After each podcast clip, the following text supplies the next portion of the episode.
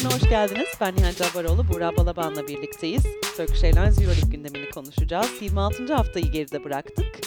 Fenerbahçe Beko Anadolu Efes derbisinin oynandığı bu haftayı değerlendireceğiz. Hem bu maçı konuşacağız hem Euroleague'de hafta nasıl geçti, öne çıkanlar neler bu notları da konuşacağız. Son bir ayda ligin en formda iki takımı ve aslında daha yakın bir maç bekliyorduk. Anadolu Efes ilk çeyrekten itibaren Fenerbahçe Beko karşısında maçı kopardı ve Fenerbahçe'nin maça tutunmasına kesinlikle izin vermedi. Evet, işte Fenerbahçe'nin serisiyle alakalı da çok konuştuk zaten önceki bölümlerde ve kesinlikle daha yakın bir maç aslında bekliyorduk. Yani maç önünde de o salondakilerle sohbet ederken hakikaten maçın sonuna kadar yakın geçeceğini beklediğimizden falan sıkça bahsetmiştik ama beklentileri çok aştı. Yani Anadolu Efes hiç maçın içine sokmadı diyebiliriz. İkinci çeyreğin sonlarına doğru biraz şöyle bir dönme, yani tek haneye indi fark acaba mı dedi Fenerbahçe Beko. Ama üçüncü çeyrekte bir kez daha Mitic vitesi yükseltti ve ondan sonra da zaten maç koptu. Maç ilk çeyrekte mi bitti sence? Ya bitti diyemem ama çok ciddi bir ya su almaya başladı gemi Fenerbahçe adına onu söyleyebiliriz. Yani zaten ilk 5 dakikada saha içi isabeti yoktu yanılmıyorsam. Televizyon molasına giderken Fenerbahçe Beko'nun sadece Gudur için çizgiden bulduğu 2'de 2'si vardı. Efes'in savunmada Fenerbahçe Beko'yu tamamen kilitlediğini gördük. Ya bunu da nasıl yaptı? Çember civarını çok iyi savundu. Birebir de adam değiştiğini görmedik pek savunmada Efes'in ki zaten bunu pek yapmıyor. Yani savunmada perde geldiğinde uzun hedge yapıyor biraz. Sonrasında geri dönüyor. Sık sık zaten kullandığı yıllardır sistem Efes ve Ergin Ataman'ın. Yine onu yaptılar ve orta mesafeleri aslında verdiler Fenerbahçe'ye. Veseli'nin birkaç tane kaçırdığı orta mesafe var. Tepede bir Bartel'i yine riske ettikleri, onun kaçırdığı bir şut var. Onun dışında da çok fazla top kaybı var. Ki basın toplantısında da Igor Kokoşkov bahsetti. Yani ilk 5 dakikada ya da ilk 6 dakikada 5 tane top kaybı var Fenerbahçe'nin ki yani hücum olarak hiç için içine giremediler. Fenerbahçe karşılığında ne yaptı diye sorarsak onlar da aslında ilk çeyrekte yine hedge yaptılar yani onlar da biri bir adam değiştiğini çok gördük aslında sene içinde Fenerbahçe'nin.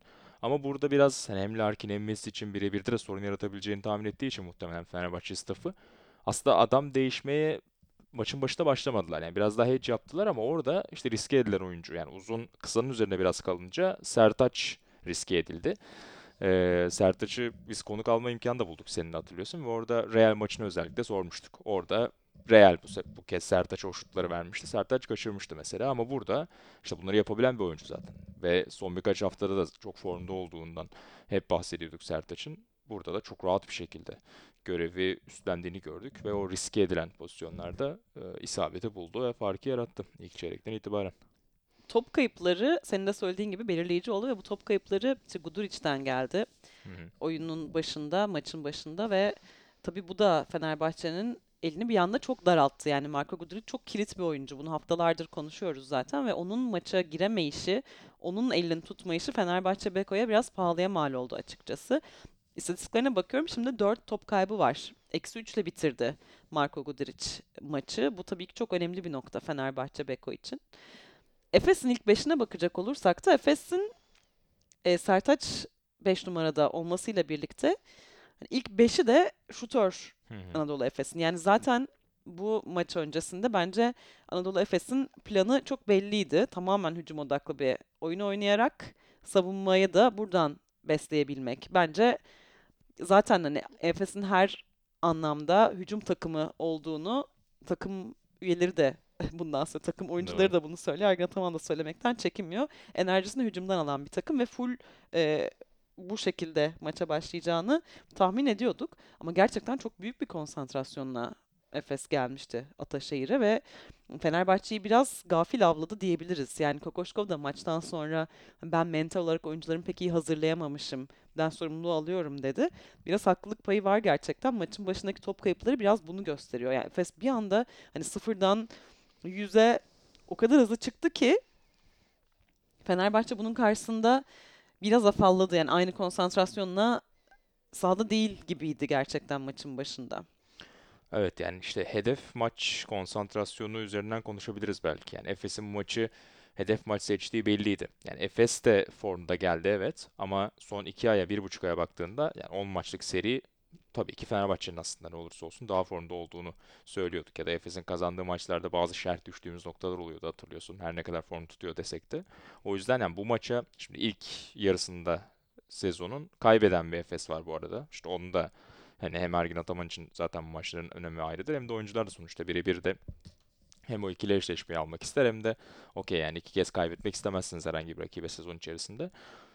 Hem ona odaklanmış durumdalar. Hem bu iki takımın belki 4-5 eşleşmesinde karşılaşma ihtimali de var sezon sonunda. Evet. Orada iç saha avantajı. Yani birçok şey vardı ve çok odaklanmış geldiği aşikardı dediğin gibi. Yani çünkü işte savunmada mesela sorular da bu arada aldık. Hani sorulardan bir tanesi mesela savunma stratejisiyle alakalıydı Efes'in. Korhan Erçin'in sevgili Korhan abinin sorusu. O mesela Ergin Koç neleri doğru yapmış dedi diye sormuş savunmada. Bir- Biraz önce genel savunma stratejisini anlattım ama orada mesela Simon'dan hani işte uzun da kısanın dekolunun atıyorum üzerinde, perdenin üzerinde uzun kaldığında içeriye doğru işte devlen Veseli olabilir, Bartel olabilir ve orada bir boşluk doğma ihtimali var. Hemen zayıf taraftan yardım geliyor. Zayıf taraftan Simon çok rahat bir şekilde geldi mesela o yardıma. İşte bir tane Guduric'in top kayıplarından birinde onun topu çaldığını görmüştük. Çünkü Ulanovas var ve hani şutu riske edilebilecek bir oyuncu. Çok rahat bir şekilde oradan gelip yardıma zayıf taraftan bu topun içeriye inmesini engellediler. E zaten Dekol'un kullanma şansı yok iki kişi varken üzerinde ki ona rağmen çok zor basketler de üretti Dekol'u. Ee, ki yine en üretken oyuncularından bir tanesiydi. Ama Gudur için mesela o baskıda biraz zorlandığını gördük. Senin verdiğin örneklerden bir tanesi. Ee, ve Veseli de ilk çeyrekte sayı atamadı mesela. O da çok önemliydi. Yani burada da ben biraz başka bir konu açmak istiyorum. Fenerbahçe Beko adına şimdi bunu bir pasta gibi düşünebiliriz. Yani hücum tarafını basketbolda bir pasta gibi düşünebiliriz. Ya pastayı çok lezzetli yapabilirsiniz ya da pastayı çok büyük yapabilirsiniz. Büyük olduğunda da doyarsınız. Lezzetli olduğunda da yani bir dilim size yeter. Ya da ortalama bir pastadan da iki dilim yiyip aynı tadı alabilirsiniz gibi düşünebiliriz. Şimdi Fenerbahçe'ye karşı mesela işte Zenit çok lezzetli bir pasta yapıyor Xavi Pascual. Yani malzeme sınırlı. Üç dilim çıkacak oradan belli yani. Hani pengos, işte biraz beyrim falan. İçeride uzunlar bir ama o kadar yani. Çok lezzetli ama ve hakikaten maç kazandırabiliyor sana. Bu takımlara karşı o lezzete elinin hüneriyle beraber Kokoşko malzemeyi o da çok iyi kullanıyor ve o hünere cevap verebiliyor. Ama işte bazı takımlar var yetenek toplamı çok fazla Efes gibi. Bazen sezon içerisinde lezzetinin düştüğünü gördük ama yani çok verimsiz olduğunu da gördük oyuncunun ama çok büyük pasta. Yani Boboas'ı, Simon'u, Larkin'i, Mitsic'i, Moerman'ı, Sertaç geliyor 8 sayı atıyor ilk çeyrekten falan. Ona nasıl cevap vereceği bence problemdi yani. Fenerbahçe bu seride de yaratıcıları biraz daha kısıtlı ama verimli hücum eden takımlara karşı çata çat oynayabildi. Ona karşılık verebildi yani o lezzeti ama işte çok fazla atıcıya sahip takımlara karşı. Mesela Valencia maçı da bence biraz belki konuşuruz önümüzdeki haftalarda. O da en riskli bir maç. Yani Valencia'da da çok fazla üretebilecek oyuncu var. Ama Fenerbahçe'de baktığımızda hep De Colo'nun, Veseli'nin, Gudur için ya üçünün de üretmesi lazım gibi geliyor. Üçü iyi ürettiğinde dahi bazen işte Pierre mi acaba kim destek verebilir diye bakıyorsun etrafa. Valencia gibi, Efes gibi takımlara karşı. Bu bence bir soru işareti olacak. Yani o büyük pastaya karşı da yetenek toplamı yüksek takımlara, çok atıcılı takımlara karşı da Fenerbahçe o hücum üretkenliğini sağlayabilir mi? Burada çok iyi bir sınav vermediler mesela bu alanda. Güzel bir analoji oldu. Yani pasta örneği Teşekkür ederim. güzeldi. Benim de mesela zeytinyağlılarım öyledir hani. Çok lezzetli olur. Hani çok büyük olmasa da porsiyonu o tat yeter yani. Doyurur seni. O, o tarz yani düşünebilirsin. Ben de pasta deyince canım çilekli, frambuazlı ve aynı zamanda çikolatalı pasta çekti şu Biraz an. abartı oldu seninki yani. Sen niye pasta boyutunu büyütmüş oldun. Neyse çok kopmayalım. Ee, Guduric'ten bahsettin. Ee, O çok devreye giremedi mesela ve işte hani Veseli ikinci çeyrekle beraber biraz işin içine girmeye çalıştı ki ikinci çeyrekte 10 sayı üretti yani ilk çeyrekte hiç sayı atamasa da ama işte yetmiyor yani sadece Dekolu sadece Veseli bu kadar üretken rakiplere karşı yetmeyebiliyor. Mitic'i nasıl buldun? Misic'le ilgili ayrı bir parantez açarız. Yani biraz daha uzun konuşmak istiyorum ben Misic'i. Onun öncesinde biraz daha Fenerbahçe kanadıyla ilgili sorular var. Onları cevaplayalım. Tabii ki. Ondan sonra hani Misic'le ilgili ayrı bir değerlendirme Köşe yapalım yapalım, evet. istiyorum. Evet. Şimdi şöyle sorular var. Kokoşkov'un Bartel inadı maçın ilk çeyrekte kaybedilmesindeki faktörlerden biri değil miydi? Barış Can sormuş bunu. Mehmet Şükrü Özen ilk yarıyı çok verimsiz geçiren Bartel ve Unalamas'la ikinci devreye başlamak doğru muydu? Kokoşkov'un rotasyon tercihlerini nasıl değerlendirirsiniz? demiş. Benzer iki soru olduğu için birleştirerek soruyorum. Evet yani bence de ilk yarı yani Fenerbahçe adına en zayıf halka kimdi diye sorarsan hem de işaretlediğim oyunculardan bir tanesi Bartel'di açıkçası. Yani 8,5 dakika oynadı ilk yarıda. Eksi 13 yazdı. Yani Bartel'in aslında en verimli olduğu maçları hatırla. Biraz daha orada 5'e çekildi. Yani Okuyun'dan önce Veseli dinlenirken Bartel'in 5 oynadığı maçları hatırlıyor. Sen 4 numaradayken Bartel bir de şöyle bir durum oluyor. Yani Mitsic ve Larkin gibi rakipte etkili, verimli kısalar varken iyi birebirciler. Yani Veseli onların karşısında kalabiliyor.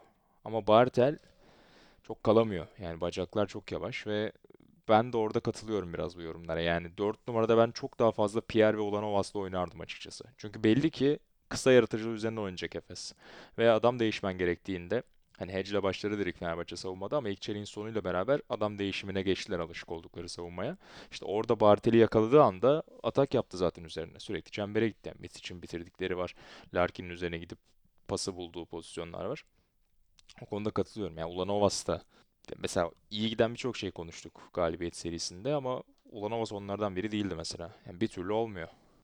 Yani rotasyon tercihi belki biraz üzerine konuşabiliriz ama. Vazgeçmiyor ama. Yani belki hani orada oyuncuları kaybetmemek adına da kafasında bir şeyler düşünüyor olabilir. Yani maçı yine Pierre'le bitireceği muhakkak aklındadır ama hani en azından ikinci yarıya başlarken Ulanovas'la başlayayım.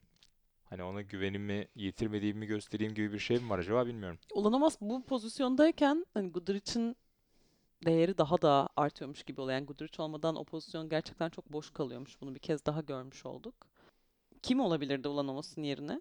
Ya yerineden ziyade hani takım kurgusunda yani Ulanovas'ın genel işin içine girmekte zorlandığından bahsediyorum. Yani artık bu takımın birincil 3 numarası hatta dördüncü 4 numarayı da biraz daha kısa kullanırken Pierre olacağı çok aşikar ya. Hani 30 dakikanın üzerinde oynayacak gibi Pierre ya da oynamalı gibi ideal senaryoda. Evet çok fazla yine belki hani Kokoşko şunu yapıyordu bazen. İşte o iki uzunla oynama hamlesini de yapıyordu. Bugün Efes'e karşı onu yapmadı. Yani Veseli ile Ahmet'i beraber oynatma kurgusunu yapıyordu sıkça.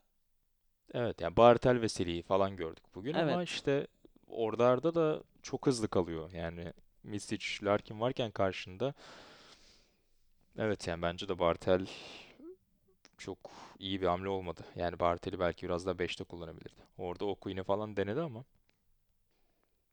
Gelen sorulara şöyle bir bakıyorum. Ferhat Balkan'ın sorusu var. Fenerbahçe neden savunma yapamadı diye bir soru sormuş. Yanıtlamak ister misin? Çok geniş bir soru tabii ki yani ama hani Neden yapamadı?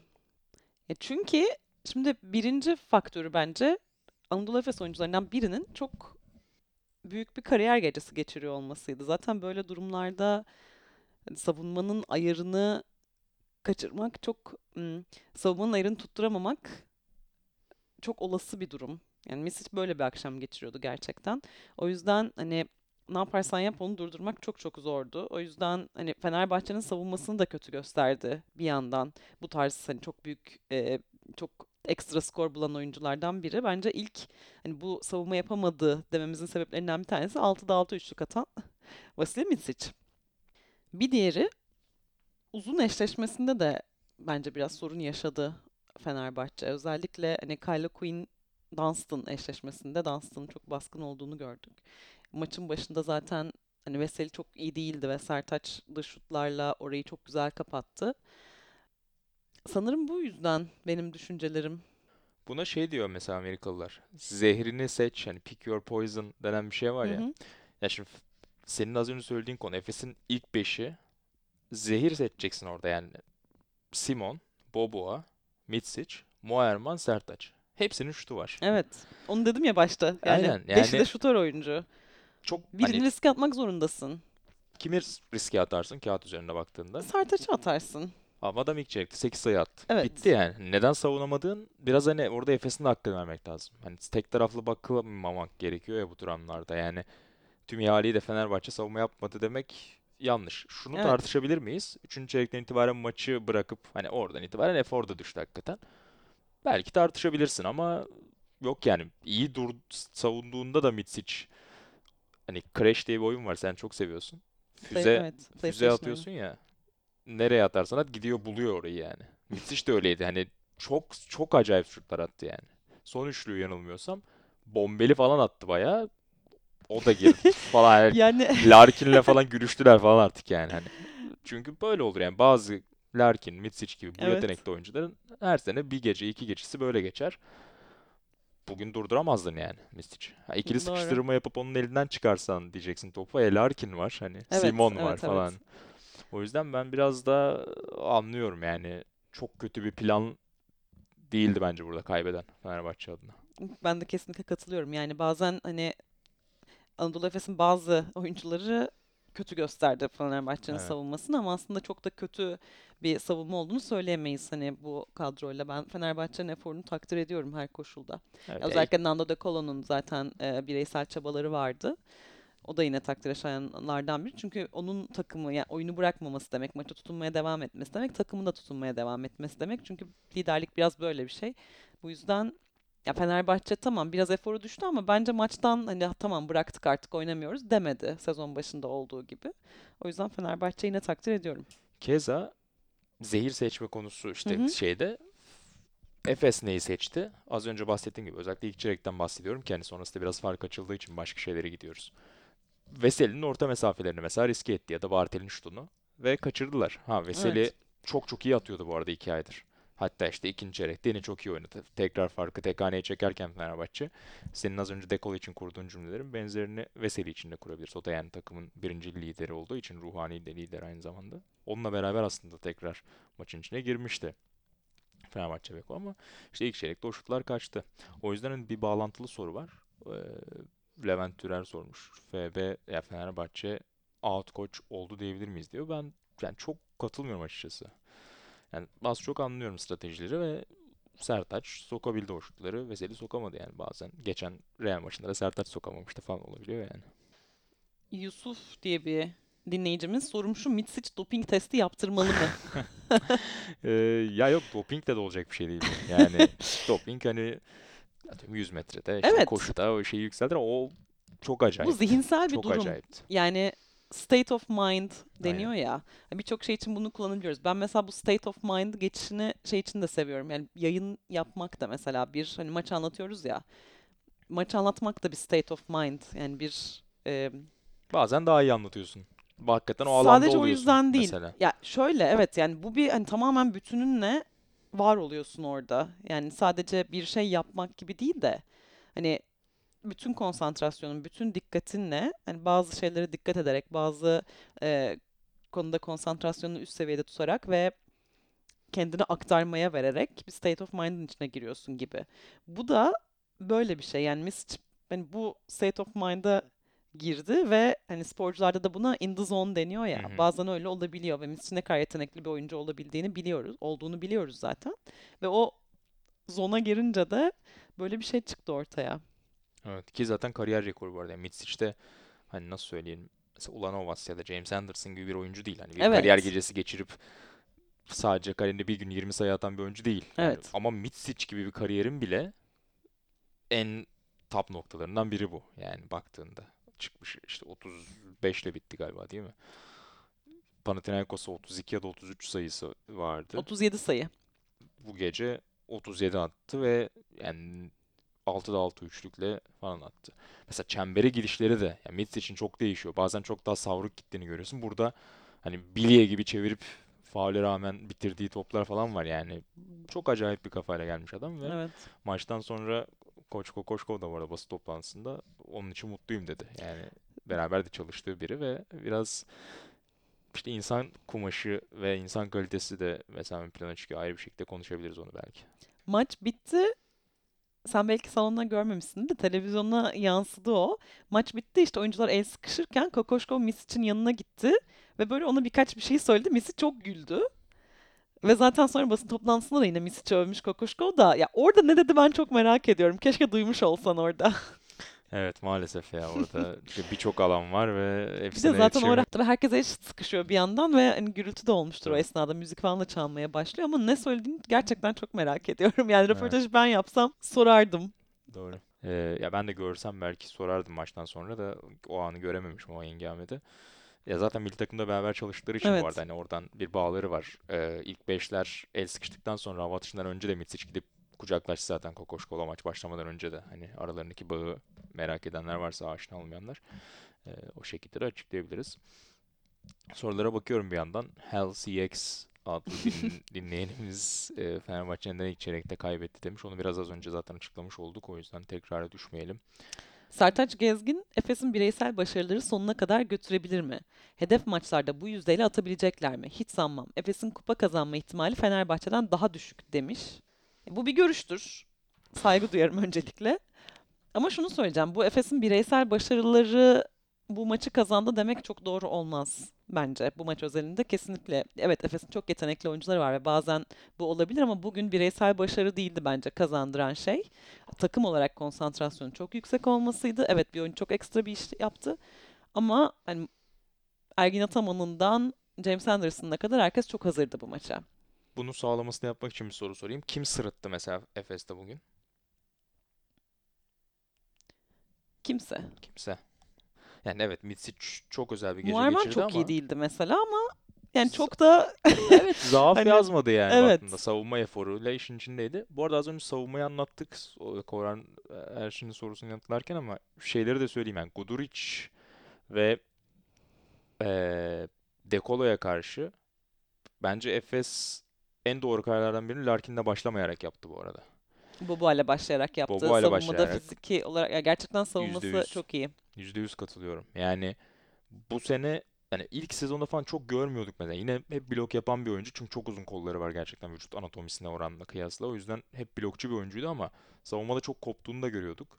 Çok rahatsız etti. Yani ilk Evet. çeyreği dönüp bir daha izlerseniz Guduric ve Dekolo'yu Mitsic ve Bobo aldılar ve çok çok rahatsız ettiler. Larkin olsa mesela biraz daha zaaf olabilirdi orada. Simon da Olanovos'taydı. O ikili savunmada da mesela müthiş iş çıkardı hakikaten. Onu da söylemek gerekiyor. Ya bu yüzdeyle atmak zorunda değil Anadolu Efes tabii ki ve hani bu yüzdeyle atmadığı maçlar da kazandı. O yüzden hani bu görüşe ben saygı duymakla birlikte katılmıyorum. Kazanma ihtimalinde, kupa kazanma ihtimalinde hem Fenerbahçe'nin de Anadolu Efes'in de eşit görüyorum açıkçası şu an itibariyle. Ee, Barışcan'ın bir sorusu var. Ee, Kokoşkov'un Bartel'in adı maçın ilk çeyrekte kaybetmesindeki faktörlerden biri miydi demiş. Onu birazdan önce konuştuk. İkinci sorusu da Efes'in Final Four'daki şansı nedir demiş. Ben daha önce de hani konuşurken podcast'te yanılmıyorsam bahsi geçmişti. Tavan en yüksek takım Euroleague'de bu sezon. Hep söylüyoruz yani. Sene başından bu yana o seviyeye çok yakın gördük mü Efes'i? Çoğu maçta görmedik. Bugün biraz gördük.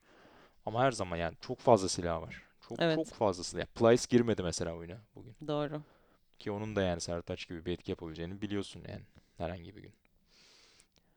O yüzden en önemli şampiyonluk adaylarından biri şüphesiz bu sezon. Ertuğrul Sancak'ın sorusu biraz özetleyeceğim soruyu. Barcelona maçından sonra Ergin Ataman biraz hani şampiyonluğun en büyük adayız gibi bir açıklama yapmıştı ya hatırlıyorsun. Bizi silmeye çalıştılar falan gibi böyle bir agresif açıklaması vardı. O meydan okumanın bir devamı olarak görebilir miyiz bu maçı diyor. İkinci sorusu da Efes'in ritim bulduğundaki oyunluğuna rakiplerinin çözüm üretememe sebebi nedir diyor. İlk bölüme katılıyorum. Bence devamı niteliğinde.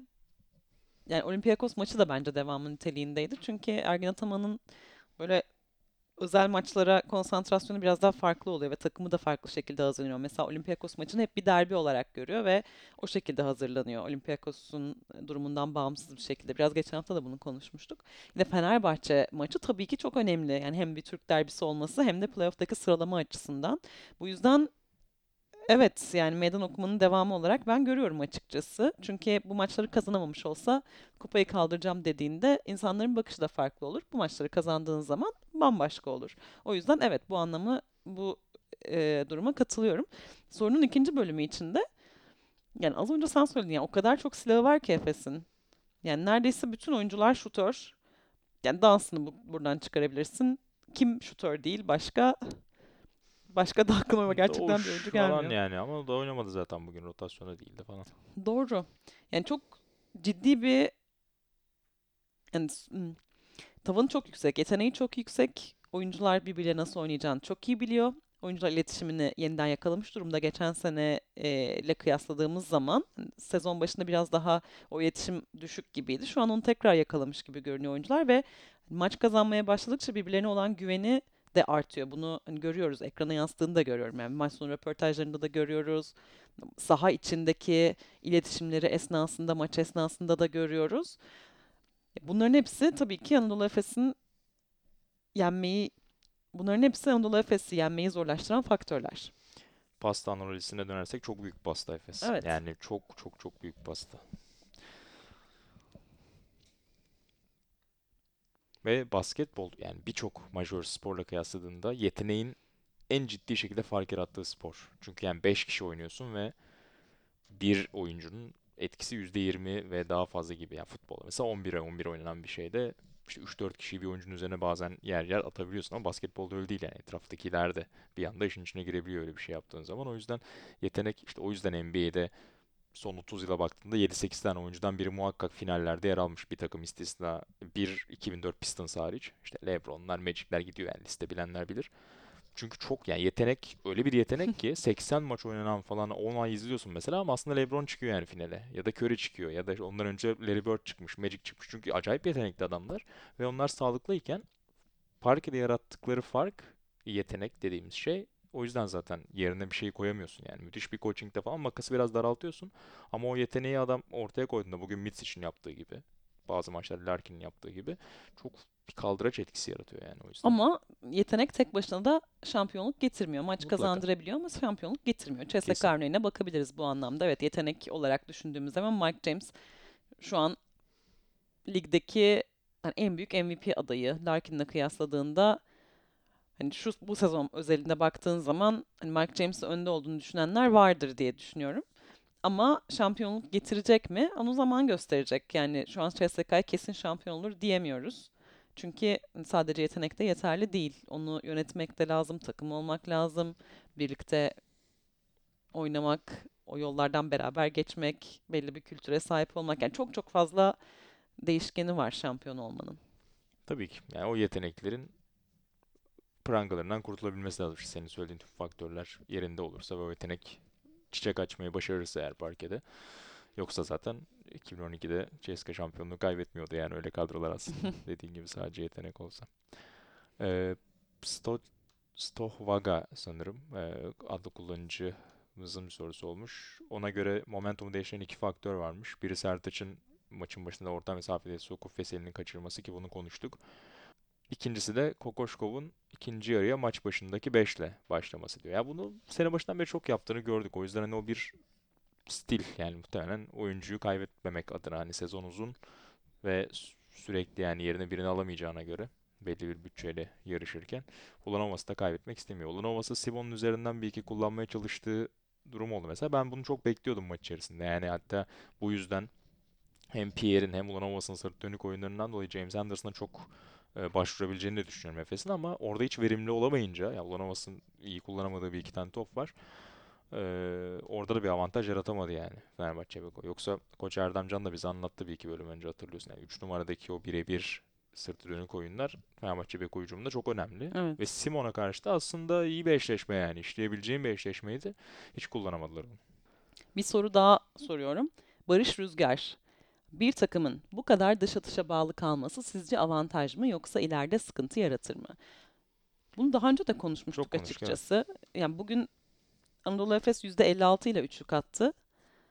Ya evet bu çok yüksek bir rakam. Her maç tabii ki böyle olmayacak ve hani hatta bu atış yüzdesini yakalayamadığı zaman Anadolu Efes'in oyuna tutunamaması sezon başında bizim de eleştirilerimize beraberinde getirmişti. Hı hı. Ama zaten sadece dış atışa bağlı kalarak da şampiyon olamıyorsunuz. Atamadığınız günlerde de bir şekilde çözüm üretmeniz gerekiyor. Onu da yapabildiğini gördük Anadolu Efes'in daha önceki maçlarda. Evet ya işte bu maçta da mesela Mitsic'in 2-3 kez çembere gittiğini gördük işte yani. Hani Larkin hiç çembere gitmedi bu arada. Evet, çok ona yük, yük çok ona iş kalmadı biraz yani Messi çok devreye girince eee, orta karar maç geçirdiler ki. Şöyle bir cevaplayamadığımız soru var mı diye bakıyorum. Ağır İş Makinesi adlı bir Twitter kullanıcısı, e, ilginç bir isim. Kokoşkov'un iyi kadroya sahip kurt koçlara hazırlıksız yakalandığını düşünüyorum.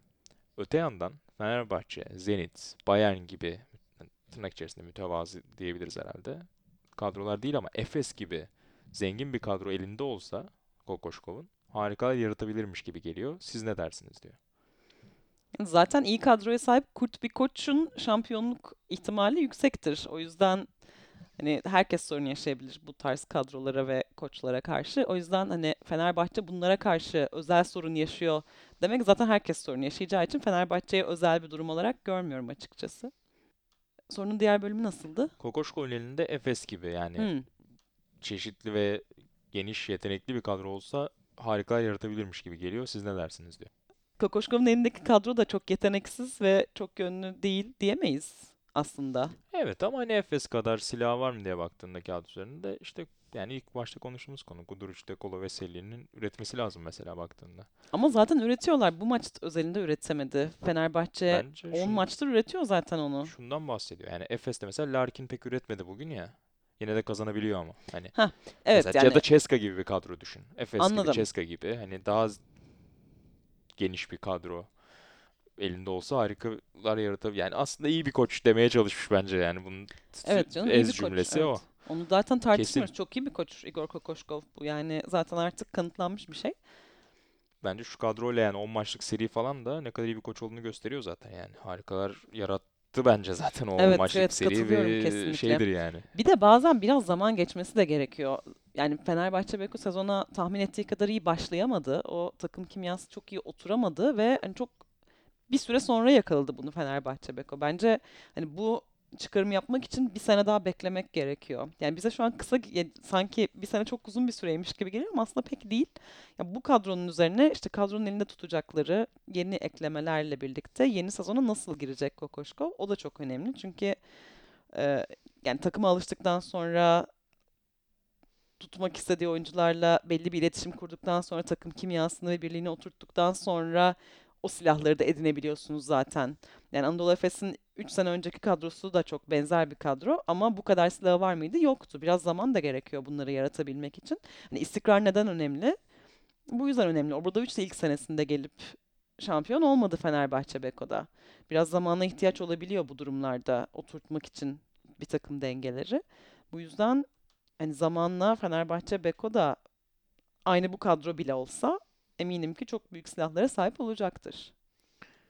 Kesin yani, yani basın toplantısında Ergin Ataman da bir soruya cevap, cevaplarken ondan bahsediyor. Biz çok oturmuş bir takımız dedi yani biz. Hani 2-3 yıldır beraber oynamak gerçekten bazen unutuyoruz ama çok Evet. kıymetli ve saha içi alışkanlıkları anlamda çok rahatlatabiliyor. Yani Kokoşkov'un da bu süreyi orta vadeli, uzun vadeli planı hak ettiğine hiç şüphe yok. Yani bakıyor mesela kafanızda bazı şeyler oluyor. İşte Ulanovas'tan bahsediyoruz, Bartel'den bahsediyoruz. Ama sezon içerisinde 6-7 oyuncu değiştirip tekrar da alamıyorsunuz. Yani o Tabii. yüzden hani belki seneye başka bir şey düşünecek. Yani okey Ulanovas'ı böyle bir rol düşünmüştüm ama hani oraya aslında başka tip bir oyuncuya ihtiyacım var diyecek. Hani biraz daha ne diyelim ona vernik atacak yani üzerine. Biraz daha cilalayacak ve başka bir ürün ortaya çıkacak aslında. O yüzden eee, bence sabır, sabre çok ihtiyacı var. Fenerbahçe de başarıya giderken benzer çekirdeği 3-4 yıl kullandı Tabii. orada işte 4-5 sene ve e, sonunda o şampiyonluk geldi yani baktığında. Eee, o yüzden çok farklı yani 3 senedir beraber oynayan Efes ve daha ilk yılında o sancıları yaşayan Fenerbahçe. Onu da göz önünde bulundurmak gerekiyor. Evet, gözden kaçırmamak lazım. Evet, Fenerbahçe'nin belli bir kültürü var ama yeni bir takım, yeni bir koç ve biraz zaman da gerekiyor olabilir.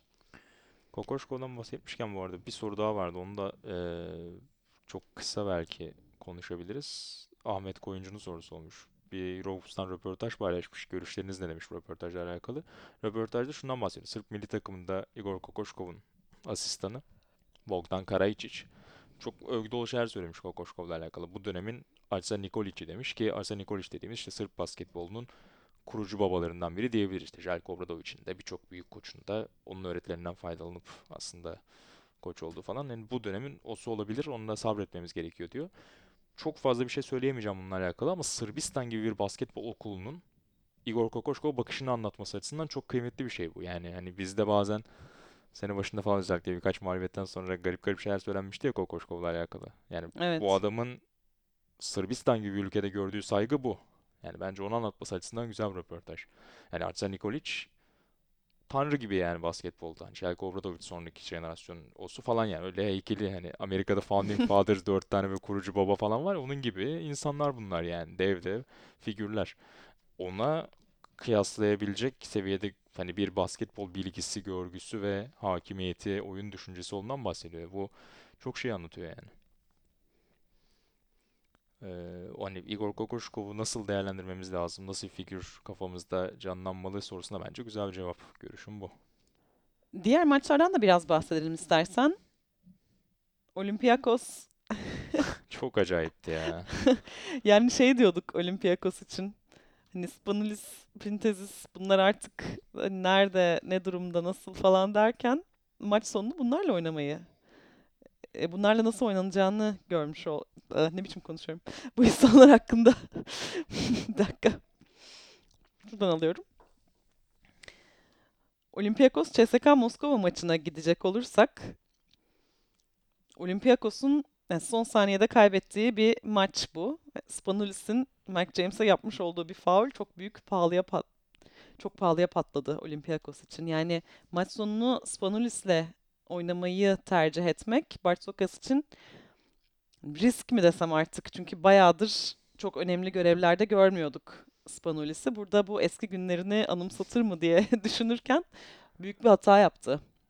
Evet ya ve 25 sayıdan geldi Olympiakos ki işte 2012 finali zaten çok konuşuldu. Galiba 17 sayıdan dönüp işte Printez'in son saniye basketiyle şampiyon oldukları maç.